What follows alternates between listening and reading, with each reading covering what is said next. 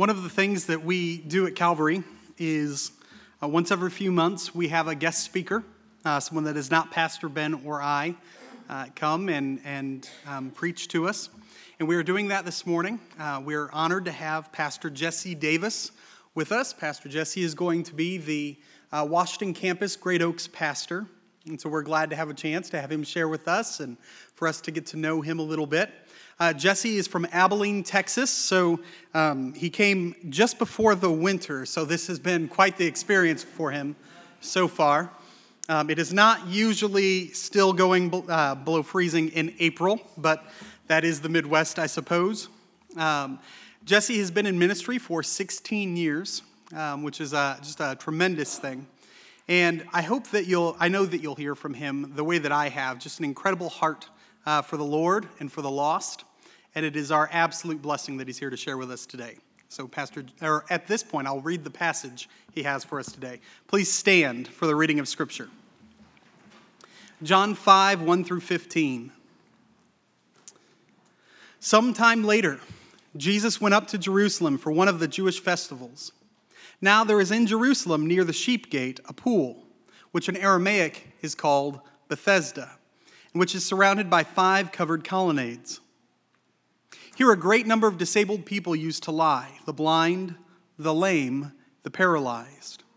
One who was there had been an invalid for 38 years. When Jesus saw him lying there and learned that he'd been in this condition for a long time, he asked him, Do you want to get well? Sir, the invalid replied, I have no one to help me into the pool when the water is stirred. While I'm trying to get in, someone else goes down ahead of me. Then Jesus said to him, Get up, pick up your mat, and walk. At once the man was cured. He picked up his mat and walked. The day on which this took place was a Sabbath. And so the Jewish leaders said to the man who had been healed, It's the Sabbath. The law forbids you to carry your mat. But he replied, The man who made me well said to me, Pick up your mat and walk. So they asked him, Who is this fellow who told you to pick it up and walk? The man who was healed had no idea who it was, for Jesus had slipped away into the crowd that was there. Later, Jesus found him at the temple and said to him, See, you are well again. Stop sinning, or something worse may happen to you. The man went away and told the Jewish leaders that it was Jesus who had made him well. You may be seated.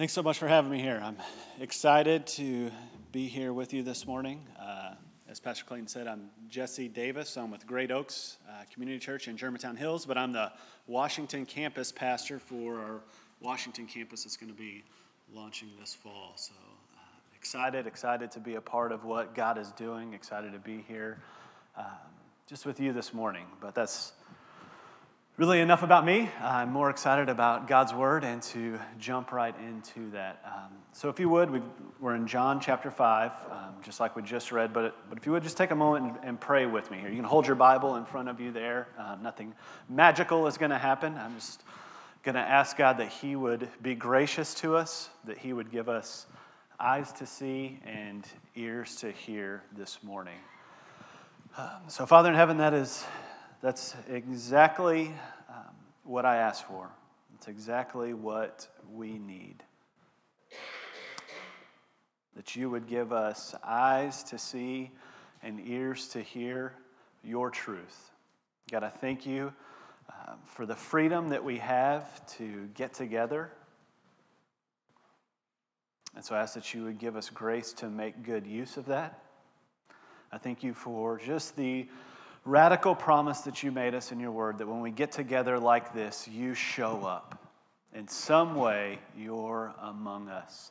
So, would you not let any of us in here miss you this morning? But I ask that for each of us, that we would leave this place looking a little more like Jesus than we were whenever we came in. So, God, we love you, we praise you, and we thank you for your persistent goodness to us. Amen. All right, so John chapter 5. We're just going to jump right in, okay? So I want you to get a, a good idea of what's happening here. All right, so there's this pool called Bethesda, and there's a multitude. In other words, a whole lot of people all around this pool. All right, people with severe conditions and various disabilities. So the scripture is letting us know some of those examples. where We've got blind, lamed, paralyzed folks. The hopeless of the hopeless are all gathered around this pool.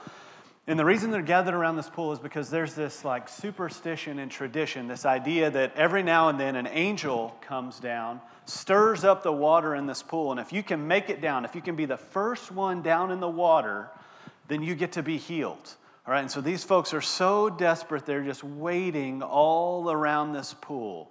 A multitude, dozens upon dozens of them. One of them there is this guy who has been unable to walk for 38 years. So get this picture in your head. All these people standing, laying around this pool. And there's one guy, 38 years it tells us he's there desperate, day after day after day, laying on a little mat, laying on his bed. And then Jesus comes along. And, it, and the scripture says that Jesus makes note of this guy and realizes that he's been there for a really long time. And so, what that tells us is that it's, it's pretty obvious that this guy has been there, all right? So, he's probably ungroomed, shaggy haired, he probably smells because he's having to lay in his own filth on this mat, dependent on whoever else may come around, whoever else may be there. Day after day after day after day, 38 years hopeless laying on this mat. And then Jesus comes along. And look at verse 6, all right? So Jesus strolls up, he sees this guy, and look what he has to say Do you want to be healed? What kind of question is that? Like, really? Like, he's laying here at the pool with all these other people, with all of their conditions. It's obvious he's been here for a long time, and Jesus says, Hey, fella, you want to be healed? Seems obvious. Seems, honestly, to me, maybe a little sarcastic. I've got a sarcastic bent to me. Um, I, I, can come across that way at times. Like, is Jesus being sarcastic or, or patronizing to this guy? Hey, fella, you want, you want to get better? But fortunately, we, we can look at the whole of Scripture and get a better idea of Jesus' heart. And we know that that's, that's not the case. He's not coming across as sarcastic or mean or cruel to those that are hurting. There's times when he does that with church folks, uh, so we got to be ready for that. But, it, but that's not the case here. You see, Jesus is after something deeper. He's looking at this man's heart. He wants to know something because Jesus knows something. Jesus knows something that a lot of us are, can be unaware of. And that's that you can suffer for so long you can go hopeless for so long that you find a place of comfort there.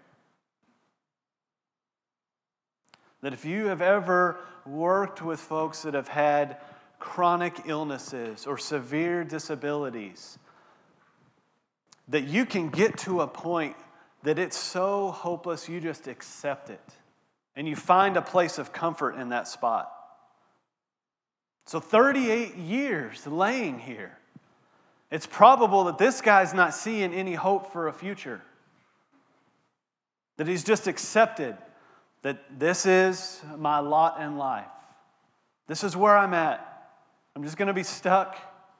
I'm just going to be hopeless. I can't see beyond where I'm at and what has been going on, what's been happening day after day after day. There's this strange comfort that can come in times of long suffering. But you know what? That, that same thing can happen to us too. We can grow comfortable in these things that, that at one time we really just hated. We grow comfortable in the middle of our own mess and our own junk. We, we can be comfort, comfortably discontent with the way that things are because that's the way that they have been. And we just accept it. We can't see beyond that. And that's what Jesus is getting at with this guy. Do you want to be healed?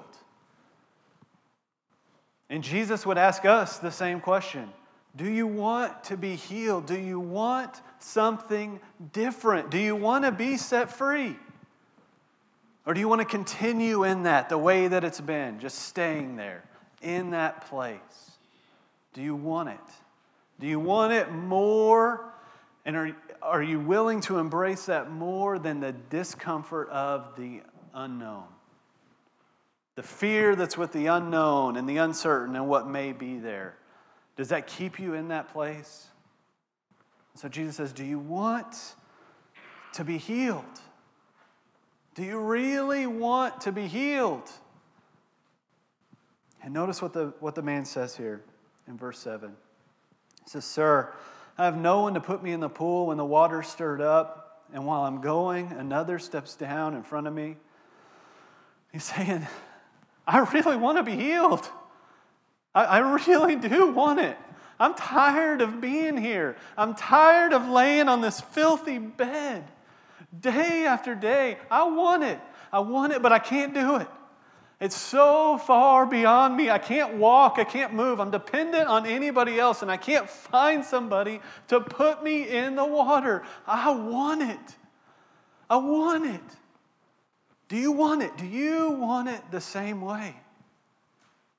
That's the heart that Jesus is going after. Do you really want it? Do you really want what He has for you? Or are you just going to be willing to accept that things are the way that they are and they'll continue to be that way? Do you want to be healed?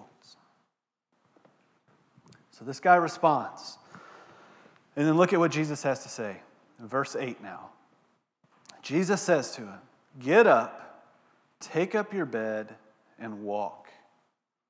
And at once the man was healed, and he took up his bed and walked. Three commands he gives him here get up, take up your bed, and walk. It's interesting to me that Jesus gives him three commands, okay? Two of these commands make sense to me. So, if Jesus would have said, get up and walk, that, that makes sense. Okay? But then he's got this little middle command here where he says, Take up your bed. Get up, take up your bed, and walk. So then that starts my mind wondering a little bit. Why is that even in there? Right? And I think there's, there's a couple of possible conclusions. All right? So, first reason, reason one, possibly, of why Jesus would say, Take up your bed, is that Jesus hates littering. Right? So Jesus is like the first hardcore environmentalist here, and he's saying, take up that filthy bed and don't leave your trash. Get up, clean up after yourself, and get going. All right, so I'm, I'm from Texas, born and raised in Texas. All right, and in Texas, we have this little saying, this slogan, don't mess with Texas. You ever hear of that before, anybody? It's made its reach a thousand miles up here, all right? Don't mess with Texas. A lot of people have this bad idea and they think it's like an attitude kind of issue, like I'm, I'm ready for a fight. Um, and that might be the case, all right? People in Texas are, are just different, all right? But really, what that is, is that was a, a littering campaign, anti littering campaign. So I can remember all growing up on trash cans, on billboards, on commercials on the radio don't mess with Texas. Don't mess with Texas. And it was just this reminder pick up your trash. Don't litter on the roadways of Texas. Don't mess with Texas. Clean up after yourself. So maybe here Jesus is saying, like, don't mess with Bethesda. Pick up after yourself, right? Um, but I don't think that's the case. I think Jesus definitely cares about the environment. Okay, he created it. He made it all, and he made it all for himself. So that's important to him. But I, think there's something bigger here that he's going for whenever he tells this man, Take up your bed. You see, this guy's bed or his mat is this guy's story, his testimony. where he was for 38 years on this filthy mat. And Jesus said, Take that thing with you and go, because that's your story. And so this guy can go and he can say, Look, this is where I was. See these stains on this bed? This is where I was for 38 years. Look at this, but look at me now. Look at what God has done. I'm not stuck here anymore because there's power in that testimony. There's power in what God has done. And can you imagine the millions of people that this guy's story has impacted? I mean, we're still talking about it today. Like it's had some serious reach. But imagine this, this guy's sharing this story. Like, how many people came to a place of knowing Jesus because he took that bed? He said, This is where I was. There's power in that. There's power in that for him sharing with a lost world. There's also power in that for the man himself. So, that first time that guy started getting tired from walking, because that hadn't ever happened before, he can look at that bed and remember, I was there. Thank you, Jesus, that I can be tired now. Whenever the next obstacle in life comes about, he can look at that bed and go, This is where I was, and this is what God has done to fuel his soul to encourage himself, to look at that disgusting thing and say, Remember, self, what God did. And you and I have a bed. You have a mat. You have a story. God has done something in you. If you are a Jesus follower, you have a bed and a mat of your own, and that story has got power. The scriptures say in Revelation that, that, that we overcome by the blood of the Lamb and the word of our testimony. There's power in your story. There's power that God wants to use to glorify Himself, to reach people, and to remind you for your ultimate joy of what He's done. You would do well to take some time today, this morning, and reflect on your own story. I remember mine. I was angry, mad, mad at God, mad at God from 10 years old when I had a brother die. Angry, full of rage. And then God stepped in. And He grabbed a hold of me. And He gave me a new heart and a new mind, and He made me part of His family. And if you're a Jesus follower, He's done that for you. And if you're not, He's offered it to you. That you have a story, a powerful story that can bring life change. And as a church body, Calvary, you have a, you have a story, you have a testimony. You have a rich history and legacy of what God has done through years and years of faithful men and women. So, hear me. As another pastor in this community, I want Calvary, I want every church in Washington to thrive that as we step out and reach more people with the gospel for God's glory, for the benefit and joy of our community. So I want to encourage you start using your story. Start sharing it. I love this morning you guys had some testimony time and, and going around and sharing that. We should be quick to share in those times. And we should be quick to share outside of those times. You have a story, reflect on it, remember what God has done. So Jesus sees a guy, says, You want to be healed? Get up, take up your mat, and go. And he heals him. But that's not all of the story here. Let's look down at verse 9. And at once the man was healed, and he took up his bed and walked. Now that day was the Sabbath, so the Jews said to the man who had been healed, It's the Sabbath, and it's not lawful for you to take up your bed. But he answered them, The man who healed me, that man said to me, Take up your bed and walk. And they asked him, Who is the man who said that to you? Take up your bed and walk. Now the man who had been healed didn't know that it was Jesus, for he had withdrawn, and there was a crowd in that place. All right, so this guy does exactly what Jesus tells him to do. He gets up, he takes up his bed, and he starts walking. And here's what I can imagine in my mind is that as he gets up for the first time and he picks up this bed, and then he takes this step, and then he takes another step, and then he keeps walking. And he keeps walking and he just can't believe what's happening. And so he's getting excited.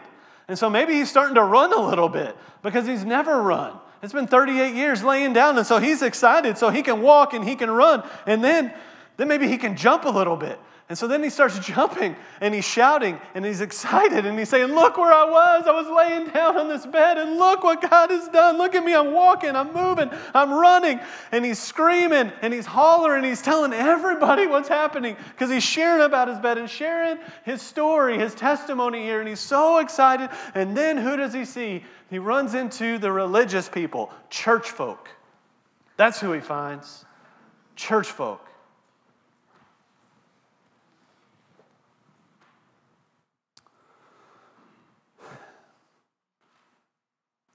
It's interesting and it's frustrating and it's scary to me that it's the church people who find themselves opposed to what God has done. It's scary to me as a pastor to think that I'm no better and that, that I could not be far off from doing the same thing.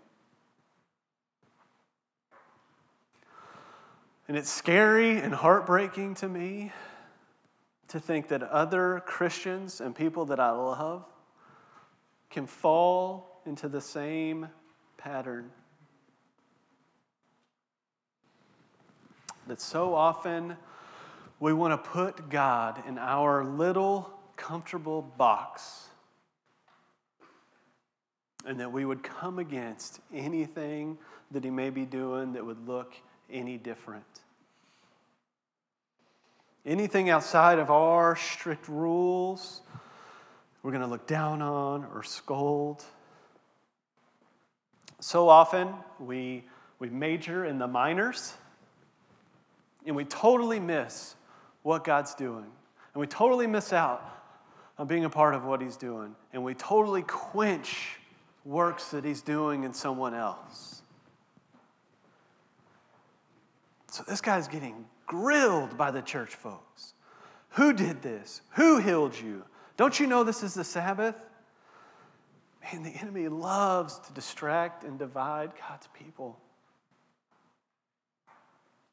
And this guy, I'm sure, he's just got the wind taken out of his sails. Probably getting discouraged. But fortunately, it doesn't stop there. This guy runs into Jesus again. Actually, Jesus goes and finds him.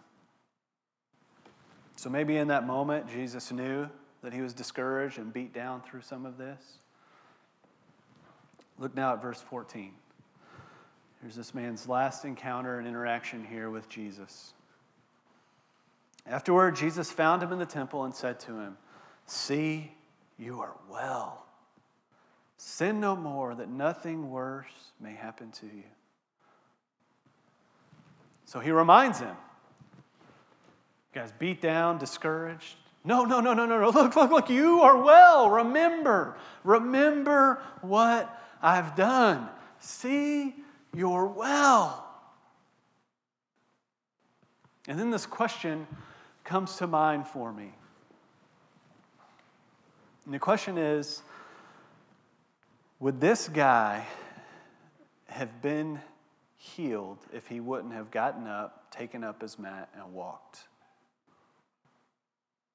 In this invitation that Jesus gave him, would he have been healed if that wouldn't have happened? And Jesus is reminding him, see that you are. But as I think about that question, there's another question, I think, a better question that comes to my mind. And it's this Would that man have ever known he was healed if he wouldn't have gotten up, taken up his bed, and walked? I mean, who knows? In that moment, maybe Jesus came along and gave that guy healing, restored everything inside of his body. But if he would have laid there, he never would have known. And for many of us, Jesus has given a similar offer. Do you want to be healed? Do you want to be whole? Do you want to be set free? And we keep laying in our filth.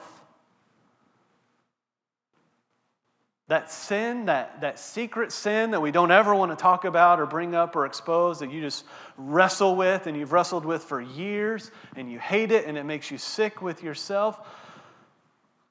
What if the blood of Jesus covered that? What if Jesus said, Get up, just get up from it? I made you whole. Everything you need, God gave you through the work of Christ that that work was sufficient, it was enough. But we're not going to hear this, see you are well, until we get up, until we start moving. It's incredible what Jesus says to this guy. And it's incredible what he offers to us. You have no idea what God has in store for you until you get up take up your bed and start to walk. No idea what God has in store for you personally as an individual. No idea what God has in store for you collectively as a church body. To you, get up, take up your bed, and walk. Walk in the fullness of life that He offers for you. Listen, God is doing a great work among us. And my heart, my heart for you, my heart for my church, my heart for the churches throughout Washington, is that we wouldn't miss it. That we would see men, women, children come to know Jesus and then have people walk alongside him as they take their next steps towards him, looking more and more like him. And I want to see radical transformation happen in Washington and through central Illinois and to the ends of the earth. And God is just looking for people to be a part. And I want it to be us. I want to be in that. I want that for you.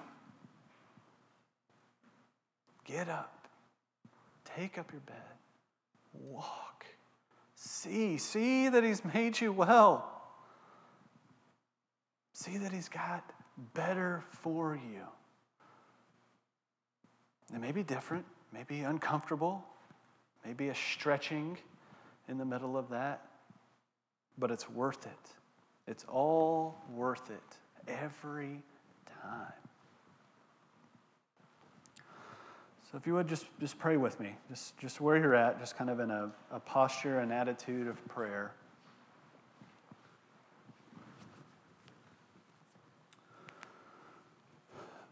Father in heaven, I thank you for your word.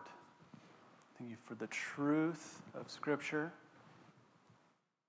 I thank you for Jesus.